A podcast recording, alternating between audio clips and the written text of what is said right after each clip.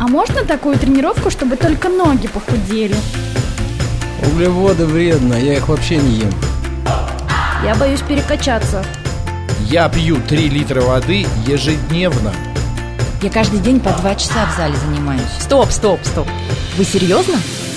Мы расскажем, как правильно тренироваться и рационально питаться. Все по науке. Про фитнес, чтобы мотивировать вас начать новую жизнь с понедельника. Программа предназначена для лиц старше 16 лет.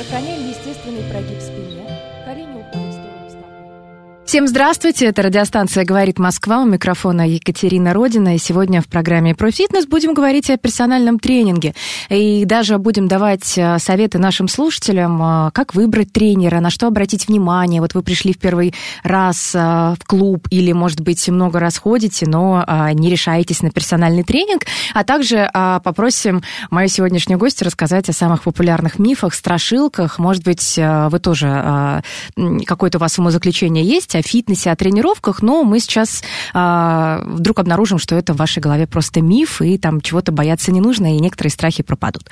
Ну что, Марина Сунцова, персональный тренер, эксперт-преподаватель Ассоциации профессионалов фитнеса. В гостях у меня Марина, привет. Всем здравствуйте. Работа тренера легкая? Ни в коем случае.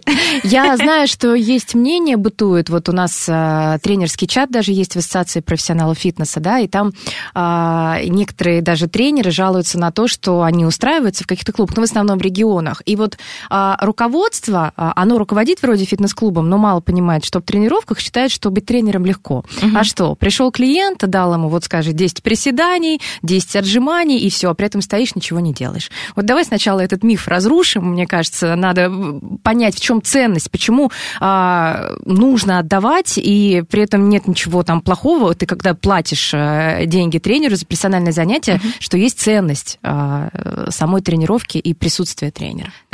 Ты мне хочешь спросить по поводу того, что ценно в персональной Да. тренировке или что А- тяжелого в этой работе? А, и то, и другое. Ну вот про работу тренера. Мгм. А, персональный тренинг, легкая работа или тяжелая, и почему а, высока ее ценность для клиента? Тогда давай начнем, наверное, с того, почему она тяжелая. Да. Потому что есть две составляющие. Первая – это квалификация и твои знания. И, естественно, ты должен уметь дать человеку результат и решить ту или иную его задачу. А вторая – это эмоциональная составляющая. Почему она тяжелая? Потому что, естественно, как любая работа с людьми, она предполагает то, что ты очень много отдаешь, и ты должен получить взамен э, эмоциональную такую же отдачу, чтобы всем было хорошо, иначе ты просто очень быстро выгоришь. Ведь, э, ну, тренеры – это достаточно выгорающая история, а, поэтому не такая уж это простая профессия. А, Что касается ценности, то почему-то считается, что человек, когда приходит э, в тренажерный зал либо фитнес-клуб, он как-то априори все умеет делать. Ну, руки-ноги-то у него есть, вот он ими обычно в жизни двигает, вуаля, значит, я могу двигать тренажер. И так, и сяк, и наперекосяк. Но мы же прекрасно понимаем, что на самом деле э, любое мастерство требует огромное количество вложенного времени, вложенных денег, вложенных э, усилий интеллектуальных. И, соответственно, накапливание мастерства – это долгосрочный такой процесс, э, и тренер, по сути, делится своими умениями, полученными за годы. Я вот даже расскажу о своем опыте. А, Больше 10 лет назад я ходила на групповые занятия, почему-то вот не рассматривала персональный тренинг, ну, мне нравилась Мгм. вот тусовка, группы, вот общение, мне вот такой формат ближе. И тут в какой-то момент а, бывали случаи, когда тренер не пришел, групповик или что-то отменили. Ну, раз уж ты переоделся, все думаешь, ну, пойду к тренажерам. И вот ты приходишь, смотрят на тебя эти железные, э, не понимающие меня существа. Во-первых, ты не знаешь, что с ними делать, ну, только лавочка, вот пресс качать, единственное, я знала, и а, тренажер ноги разводить в разные стороны. Ну, вот сделала я, пять минут потратила, но я ушла с чувством того, что я позанималась в зале. Насколько вот э, люди переоценивают, когда приходят и занимаются самостоятельно, я просто веду к тому, что если м, клиент пришел и занимается с а, персональным тренером, то это совсем другие ощущения. Я просто сейчас представляю, что было тогда и как сейчас я там могу заниматься с а, моим тренером, но это Мгм. небо и земля. Конечно, небо и земля. А, ценность, да? В чем ценность? Почему они...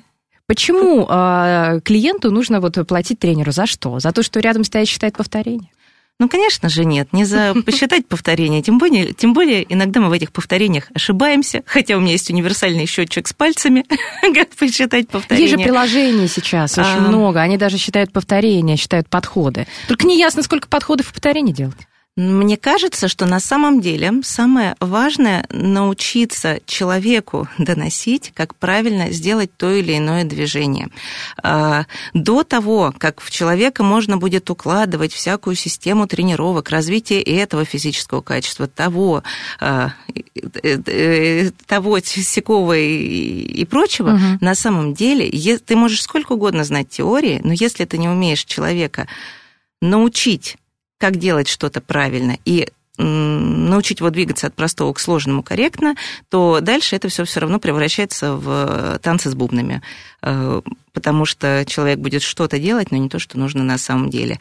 И мы же это прекрасно видим, э, когда ну, к нам, например, к тренерам придет человек, который занимался у другого тренера. Он мог заниматься там несколько лет, а по факту он не умеет там приседать, как сохранять нейтральное положение позвоночника. Что вообще было все эти три года, да, вот э, работы где-то с другим человеком. Поэтому самое ценное, наверное, в первую очередь э, научить человека корректно двигаться. А, И хорошо бы еще научить его думать, Э, ну, что мы делаем это не от балды, э, что есть причинно-следственные связи. Неплохо э, обучать человека, показывать ему, что вот это вот твоя вот такая косточка, вот здесь такая-то мышца. Мы это делаем так, потому что нужно вот так, а не просто мы спину там закачиваем э, для того, чтобы грыжа не выскочила из позвоночника. Ну, то есть клиент, получается, если я правильно поняла, таким образом не только тренируется, но при этом обучается. Да. Он уходит с каким-то пакетом знаний с каждой тренировки. Грубо без- говоря, даже знает, э, где какая мышца, хотя мог не знать до этого. Э, В том числе, да. То есть, безусловно, хорошо бы, э, чтобы человек от тебя уходил чуть более осознанным и чуть более грамотным, чтобы он потом мог отделить уже мух от котлет, как минимум.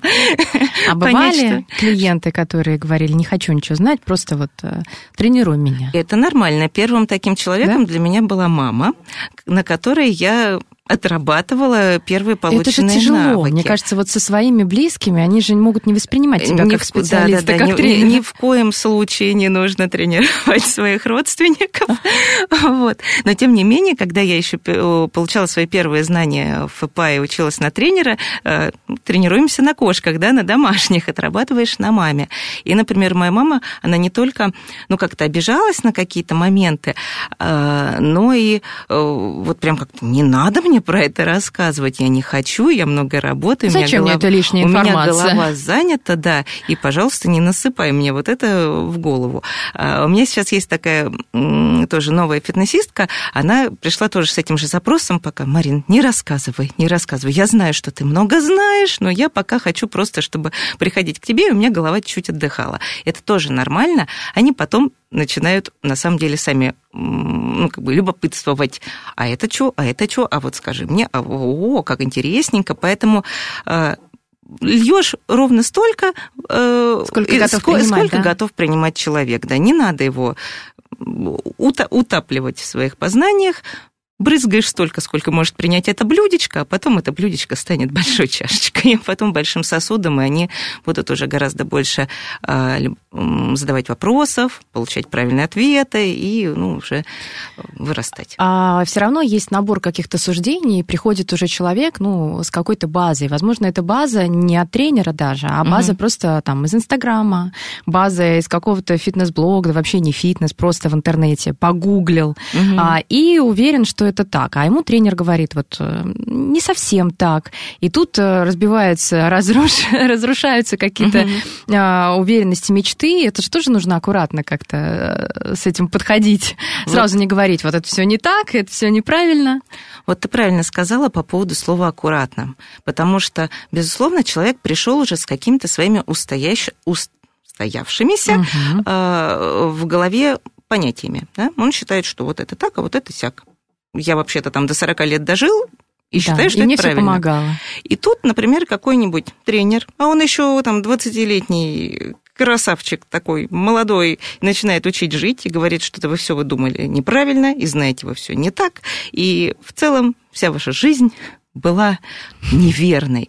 Конечно, так делать не нужно, да, и э, развенчивать какие-то мифы или стереотипы э, нужно очень аккуратненько. И уж если ты начинаешь этим заниматься, и давайте я вот сейчас вам все-таки расскажу, как это на самом деле происходит, то тогда это должен быть все-таки адекватный рассказ на уровне человека, без всякой креатинфосфаткиназной без креатинфосфаткиназного ресинтеза АТФ о том, э, как э, это на самом деле происходит.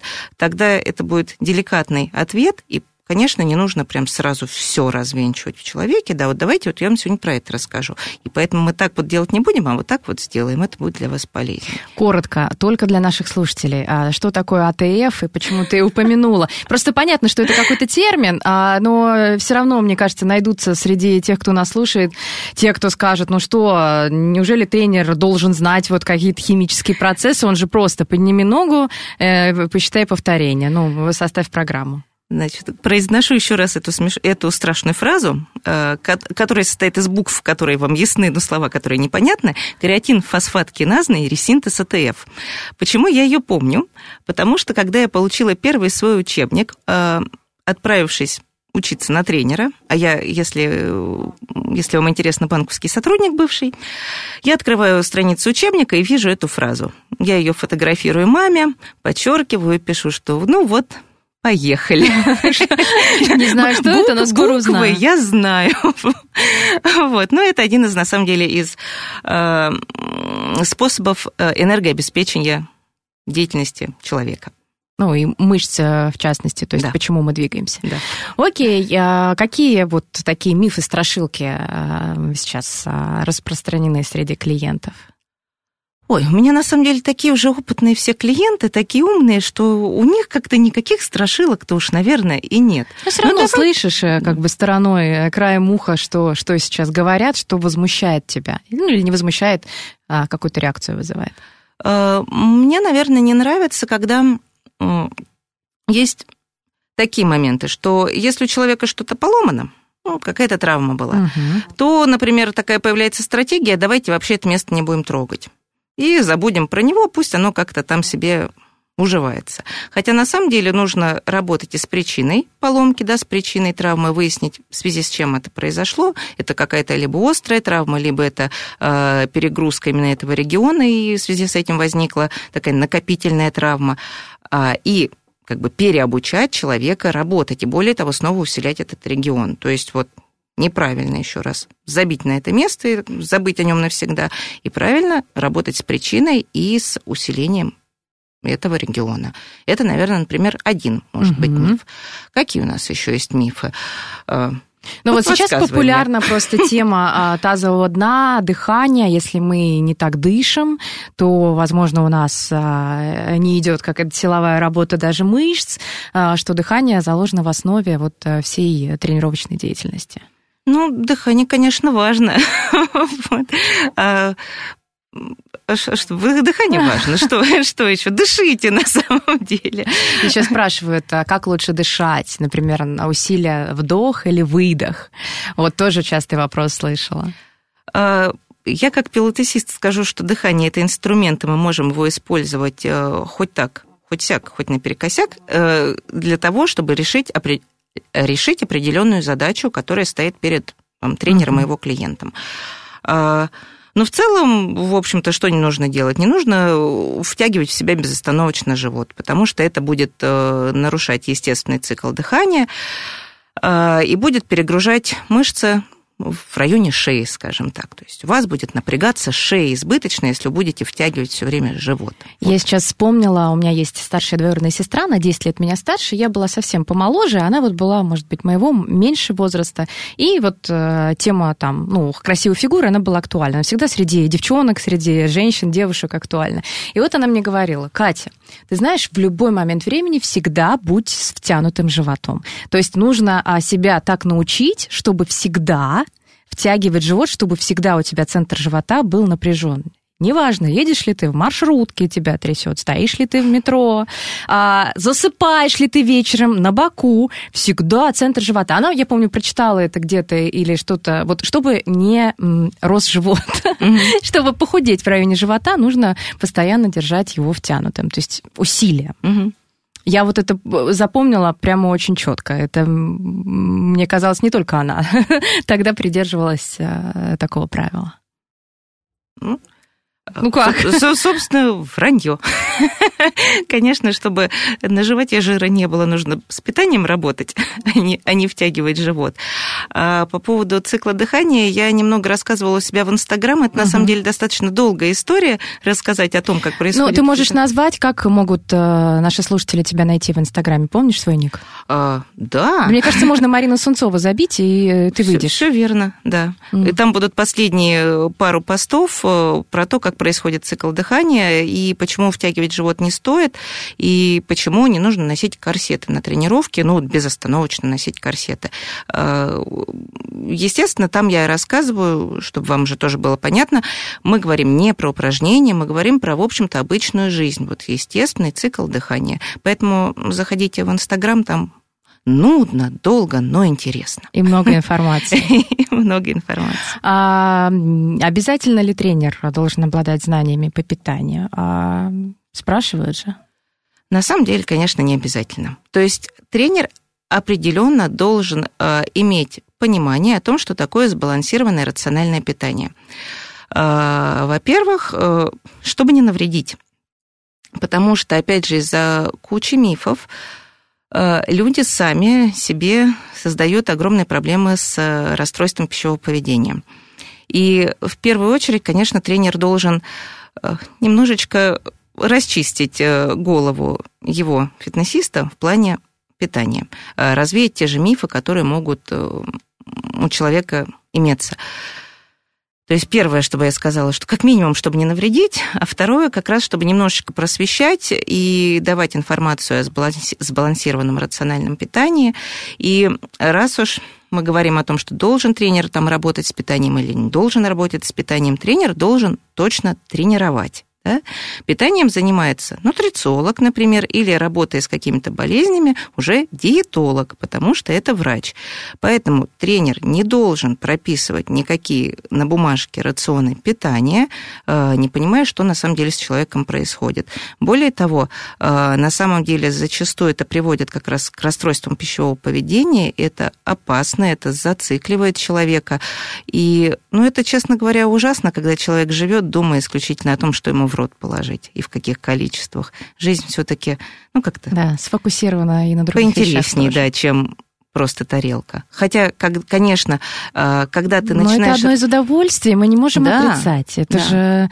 Это есть вкусные вещи, от которых мы получаем удовольствие, когда их едим. А, более того, я бы хотела, чтобы радиослушатели поняли, что если для тренера, ну, особенно какого-то такого зацикленного на э, том, как он выглядит, на том, сколько там он должен съесть, для него питание – это, по сути, две такие вещи. Это количество калорий и соотношение белков, жиров, углеводов. А вообще-то для, для нормального человека это проявление заботы, это посидеть вместе с подружкой, это э, вместе там с мужем посидеть вечером и так далее. То есть это вещи, которые больше гораздо завязаны на каких-то э, социальных э, вопросах и на вопросах психологии. И когда вам просто выдают бумажку, а теперь ты должен есть вот сегодня огурец, а завтра куриную грудку, и все будет хорошо, на самом деле деле у вас из жизни вырывают гигантский кусок вашей жизни, не заменяя это ничем и создавая огромный вакуум. Это ужасно. Делать я, так не надо. Я, кстати, Марин, в этом контексте, мне кажется, а, в прошлой программе вспоминала про то, что вот у меня есть кот. У тебя есть тоже? У меня прекрасный кот. Вот. И когда он немного полнеет, а, нужно сокращать еду, чтобы он немного схуднул потому что кастрированный и так далее. И это очень просто. Что такого? Чтобы кот похудел, я просто уменьшаю порцию, объем mm-hmm. порции. Все. И это работает. Почему с человеком так нельзя? И почему, как раз, э, мне кажется, ты и объяснила. Потому что все мы понимаем, чтобы похудеть или не набирать вес, просто уменьшить порции, просто изменить рацион, на словах просто, А на деле это не просто еда. И еда не просто еда для человека. Мгм. Это еще масса впечатлений, какие-то эмоции. И в этом заключается вся сложность. А, по поводу тренерства еще хотела спросить про цели. Ведь человек приходит с разными запросами. Иногда приходит, даже не знает зачем. Мгм. И, и тогда эти запросы тренер э, пытается понять и выяснить вместе с клиентом, или иногда даже они не нужны. То есть вот цель. Бывает цель похудеть, а бывает цель вот пришел, вот непонятно. Цель ставится в начале занятий. Мне кажется, что это очень э, узкоспециализированная история, на самом деле, про цель. Вообще все тренеры, тренеры как карандашики, разные, разного цели, ra- э, разного цвета, разные карандашики. Вот. И у тренеров э, разная специализация. В самом начале тренер особо ничего еще не знает, ну, только выпустился, и он как будто бы может все. Я могу худеть, я могу накачивать, я могу к чему-нибудь готовить, но по факту узкий специалист гораздо ценнее. Один будет готовить к сцене для выступления по бодибилдингу, а другой будет готовить по пауэрлифтингу, а кто-то будет заниматься питанием, а кто-то будет заниматься пилатесом. И на самом деле, когда человек тренер узко специализирован, к нему, в общем-то, приходят люди уже с определенной целью. И по большому счету, там, когда ты занимаешься конкретно своей специализацией, все достаточно просто. Ну, как бы, очевидно, ко мне не придет человек заниматься бодибилдингом. Это не мои, э, не, не мои задачи, не моя любовь, я этим не горю.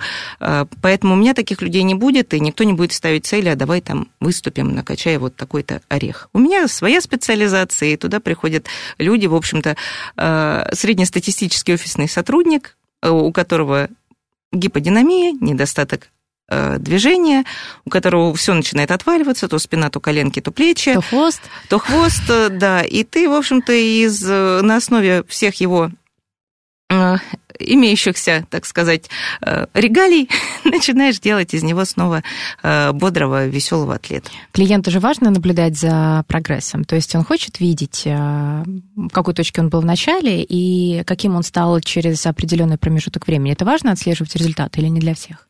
Не для всех. Оно... У кого-то для процесса, да? Для, кто-то занимается просто для процесса. Они просто потом приезжают из отпуска и говорят, елки-палки, я, оказывается, столько могу, а я вот туда поднялся и не запыхался, а вот э, до этого я ездил и еле полз, а теперь я вот хоп-хоп, все могу. Поэтому это не всегда этот процесс э, измеряется килограммом и сантиметром. Он просто ощущается тем, что а у меня до этого два года плечо болело. Я куда-то ходил все время, что-то его мне жмякали-жмякали, а оно болело. А теперь не болит.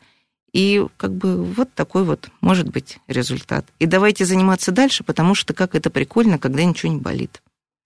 А, Здорово, такие вдохновляют. Да? А, э, Такие задачки. Ну, даже не задачки, а когда с человеком работаешь, а он потом выдает, что это было, Мгм. это было полезно, и есть какой-то результат. Это же результат в любом случае. Э, Самоощущение или в сантиметрах, или в килограммах, все равно это какой-то результат. Вот я сейчас поделюсь тоже одним моим э, приятнейшим таким результатом. Не знаю, для кого это результат, не результат, но у меня есть фитнесистка, мы с ней занимаемся. И вот, значит, в один прекрасный момент я прихожу к ней домой, она мне говорит о том, что «А, я вот теперь уже в положении». Я такая, ну ничего себе, ничего себе, будем продолжать работать. А, Но это же не твоя заслуга. не моя, в том, что она в положении, конечно, это не моя заслуга, но на самом деле мы просто вот уже из первого триместра ушли в третий, ч- прогулявшись через второй, у нас уже скоро, наконец-то, э, э, ждем пополнения, Ну, а но потом насколько... восстанавливаться будете Э, Мы сейчас, ну, как бы мы сейчас занимаемся во время беременности, и я вот смотрю на ее позвоночник, на то, как двигаются ее суставы, и мне это очень нравится. Я говорю, какая красота. А она говорит, что у нее в этой третьей беременности спина не болит. А в прошлую она еле ходила. И ты думаешь, вуаля, А, волшебство, Какая поэтому, красота. поэтому вот так вот. И это все персональный тренер. Да. Так что возможны чудеса, и э, если вы еще не пробовали, э, попробуйте движение «Жизнь». Давайте мы продолжим разговор через пять минут. Новости, реклама. Марина Сунцова, персональный тренер, эксперт, преподаватель Ассоциации профессионалов фитнеса. Говорим о персональном тренинге. Мы расскажем, как правильно тренироваться и рационально питаться. Все по науке. Чтобы мотивировать вас начать новую жизнь с понедельника. Профитнес. Сохраняем естественный прогиб в спине. Колени уходят в сторону стопы. Продолжаем разговор. Марина Сунцова, персональный тренер, эксперт, преподаватель Ассоциации профессионалов фитнеса, а, человек, который а, что ушел из офиса, стал тренером когда-то, и а, теперь хобби переросло в профессию, и это классно. Правда? О, это очень здорово. А, Начать я- заниматься тем, Да, что просто ты в любишь. предыдущей получасовке, когда мы уходили на новости, а, кто слышал, Марина с таким наслаждением говорила о том, что клиентки так хорошо работают суставы, и на них приятно посмотреть, на этот позвоночник клиентки. Вот а, с такой любовью тренеры могут смотреть на клиентов. Я знаю, что семинар ведешь по восстановлению функций, а, точнее как, семинар по тренировкам а, с функцией нарушения функции колена, как это правильно сформулировать, но тем не что за любовь к коленям? А, Любовь к коленям Это пришла, личная? пришла не случайно, она личная, и она очень актуальная. А, На самом деле, когда я еще была банковским сотрудником, я увлеклась экстремальными видами спорта. Банковские сотрудники любят увлекаться экстремальными видами спорта. Нужно же как-то Это то никак, В- и сразу все. В- Да, выплескивать, выплескивать эту э, боль в сердце. А, Я занималась вейкбордом. а, И на одной из тренировок, э, будучи уже уставшей, неудачно приземлилась с трамплина и порвала связку в коленном суставе и травмировала мениск. Ну и, собственно, после этого меня ожидало, ожидало две операции. Э, Дело рук утопающего... Нет, как? Дел... Спасение утопающего, дело, Дело рук, рук. самих Мгм. утопающих. По- Поэтому, пока я в больнице лежала с операцией, я начала разбираться с этой темой. И, в общем-то, не хотелось пус- спускать это дело на самотек, потому что восстановиться хотелось. Э, Я не знала, с кем я буду восстанавливаться, как я буду восстанавливаться, но мне хотелось э, понимать суть процесса. А нет ли тут такой проблемы, что трудно найти вот того специалиста, который бы проконтролировал восстановление, которому ты доверяешь? Вот тогда не было? Э, Я думаю, что сейчас это сделать гораздо легче в силу того, что мы все обучились работать дистанционно. Мгм. А, И после 2020 года прекрасно тренеры вышли в онлайн, и решить определенную задачу можно с другого конца света. Но тогда это, наверное, был какой год? 14 или 15 боюсь э, ошибиться. Э, Тогда еще как-то так это не было развито, и более того, у меня не было средств на восстановление, Э, и поэтому мне, мне приходилось залезть в эту тему самостоятельно для того, чтобы, ну, как минимум, понимать, что мне лапши на уши не навешают. Э, Вот так. Это началось тогда. Это грустно на самом деле, когда эм, вся надежда только на себя. Просто к тому, что если хочешь эм, попасть в какие-то адекватные руки врача, реабилитолога, я не знаю, того же тренера, нужно хоть самому чуть-чуть понимать, чтобы выбрать специалиста ну, а- адекватного. Потому Да. что порой, если ты выбираешь человека из области, в которой ты вообще ничего не знаешь, очень трудно. Ты Мгм. не понимаешь, где правда, где ложь, где что тебе говорят. Это очень тяжело. Конечно, мы с ногтями-то ходим к определенной своей э, девочке какой-нибудь, потому это что... вдруг- боль. потому Сколько что- шуток, когда кто-то приезжает, переезжает маникюрщица, и за ней едут с чемоданами девчонки. Абсолютно, да. Также и с тренерами, с специалистами, которые должен решить определенную задачу. А, Потому что, безусловно, ну вот обратись сейчас в какой-нибудь фитнес-клуб, а может ли человек восстановить э, там, вот, меня после реконструкции передней крестообразной связки? Ну, почему тренеры должны это все знать? Они не знают это на базовом образовании, этому не учат, и это, естественно, то, что получаешь, те знания, которые ты получаешь на основе одновременно и теории, и большого количества практики. Э, Поэтому приходилось начинать с себя. Дальше у меня там случилась еще любовь с таким же на костылях, с которым мы до сих пор живем вместе и Теперь воспитываем даже, нашу наверное, кошку. повезло, да? Что одинаковые проблемы сблизили. да, да. А, И пошло-поехало. То есть я поняла для, э, для себя, что это может быть моим коньком моей специализации. Вселенная накидала мне параллельно еще несколько людей с э, травмами колена, тоже они случились в нашем тренажерном зале. Я поняла, что пора в это просто окунаться с головой и разбираться. Э, очень хорошо все идет. Все живы-здоровы, все мои коленочники замечательные, снова катаются на сноубордах, на водных лыжах. В общем, В общем, занимаются... используют коленки да, по максимуму. Да, используют коленки по максимуму. Кто-то из них счастливый обладатель трех там операций на коленях. Я вот тоже трех операций на коленях. Но все они вообще большие молодцы. Вот не... Это лишний просто факт, э, который доказывает э, необходимость э, тренировки, тренировочной деятельности даже после операции, после чего-то возвращаясь к разговору о том, что если что-то беспокоит, это не значит, что эту часть тела, область мы оставляем в покое и вообще ей не двигаем. А, Поэтому, если среди наших слушателей есть те, кто а, какие-то операции да, перенес, главное найти специалиста, который а, просто восстановит, но двигаться, а как же без этого? Без этого никуда. Да, Марина. Я вот еще дополню, что на самом деле э, мир сейчас не ограничен там, своим тренажерным залом, и чтобы решить поставленную вами сейчас задачу, если вы где-то поломались, да, э, лезьте в интернет, в Инстаграм ищите специалиста узко направленного, чтобы он занимался именно этим э, чтобы у него были кейсы удачные по решению этих задач. Не просто тренер. У нас у всех на мальчике тренер написано, но делаем мы разные вещи.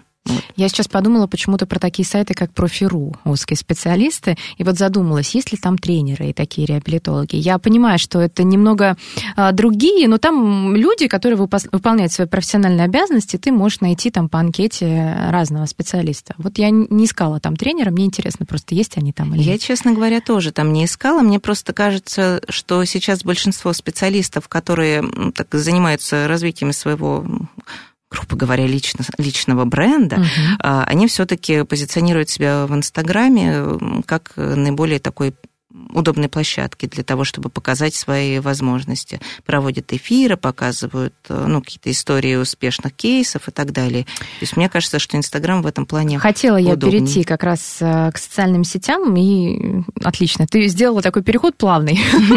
Э, Что тебе дал Инстаграм? Я просто знаю, что раньше ты его не вела, потом решила вести. Но ведь это не ради того, чтобы найти новых клиентов, поскольку своих не хватает. Я не верю, что тебе не хватает клиентов. Это ради чего сделано и что это, в принципе, внесло в твою жизнь?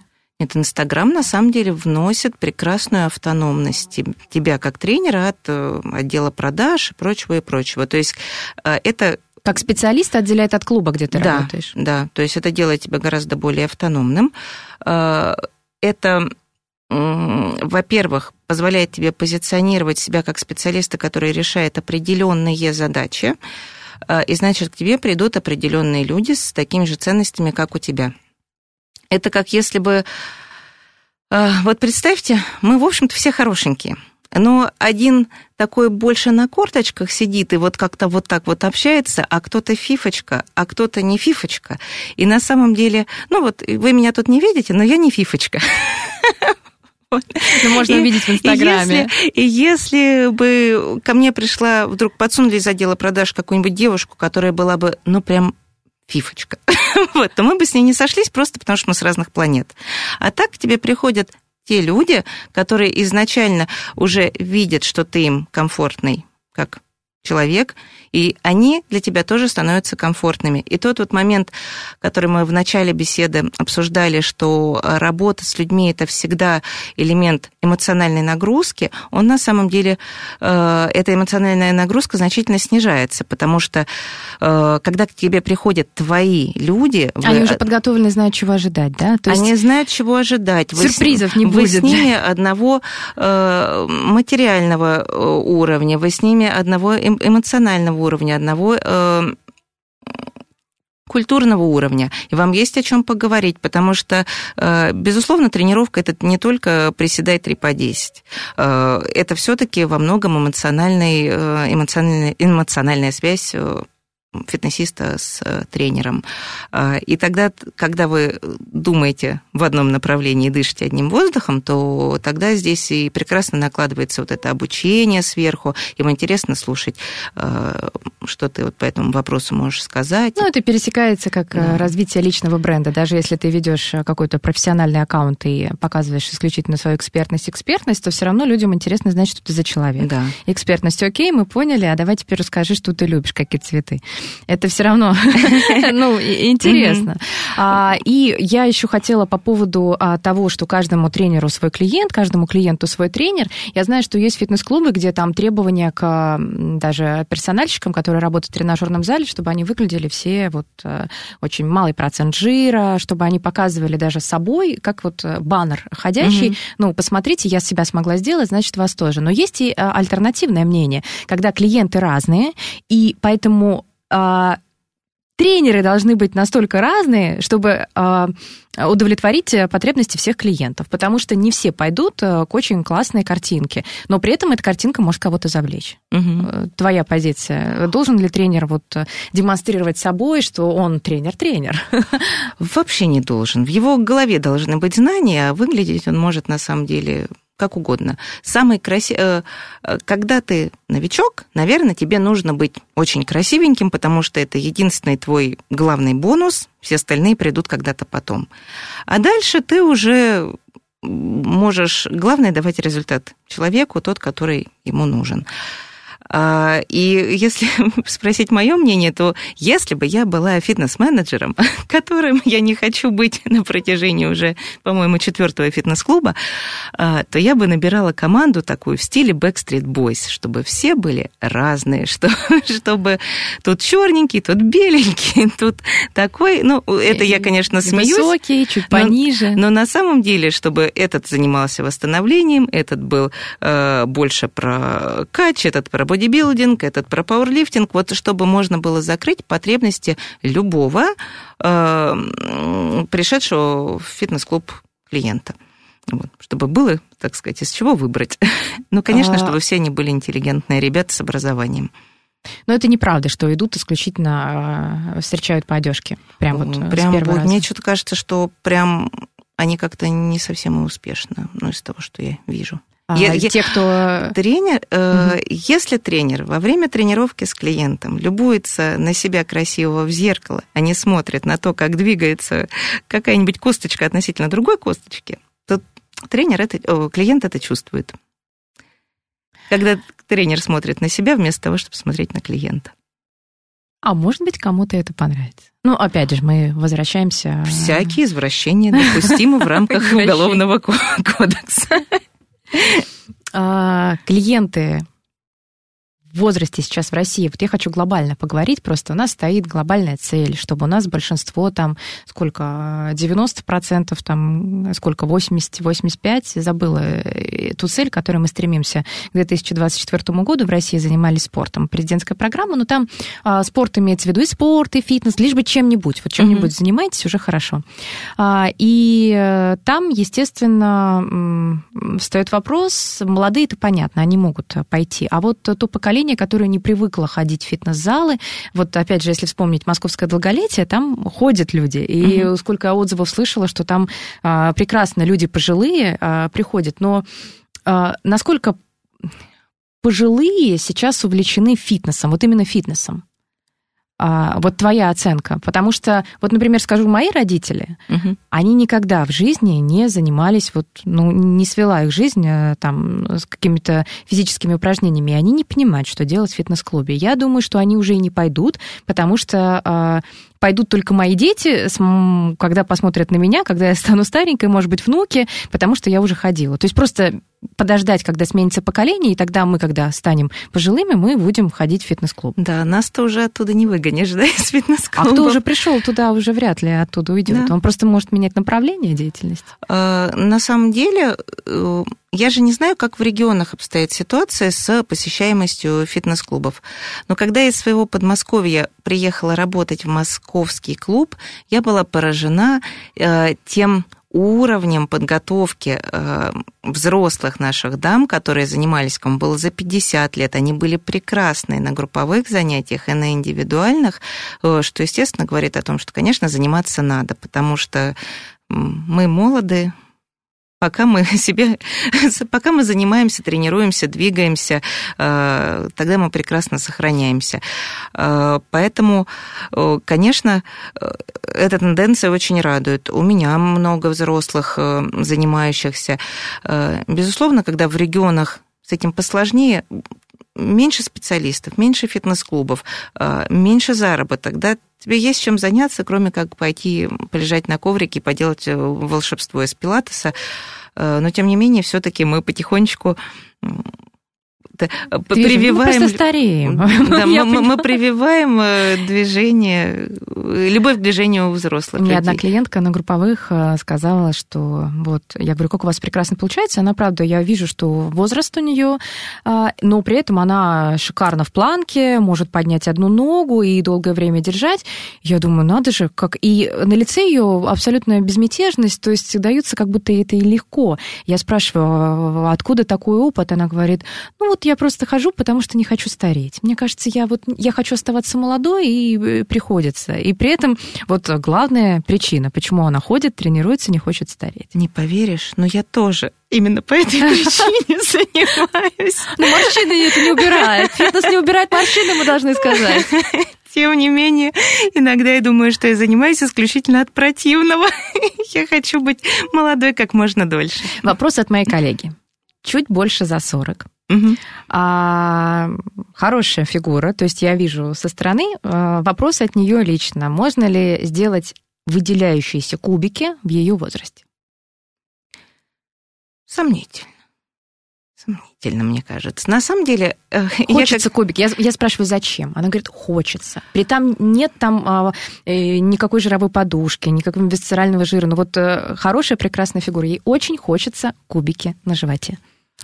Ну, ты, ты меня сейчас заставляешь гадать на кофейной гуще Нет, э, о- просто- о, человеке, которого я не вижу, но мы же прекрасно понимаем, что кто-то из нас, как я писала в Инстаграме, британский котик, а кто-то абиссинский котик, кто-то тоненький изначально генетически, кто-то э, жирненький изначально генетически, конечно, но тут нужно на человека смотреть, да. Одни у нас в фитнес-клубе, мы с тобой знаем, тонюсенькие-тонюсенькие, хотя пытаются есть и это, и не естся им, а другие прекрасно едят, все замечательно. И пойди ты увидишь эти кубики.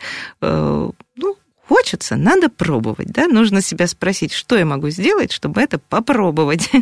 Все перечислил, получилось, супер, не получилось, ну и ладно. А возрастание вот э, такой конкуренции для обычных тренеров с онлайн-тренерами ты на себе почувствовала или нет? Ну, то есть клиентам, может быть, удобнее никуда не выходить из дома и тренироваться онлайн? Больше стало таких клиентов или нет? Мне кажется, что...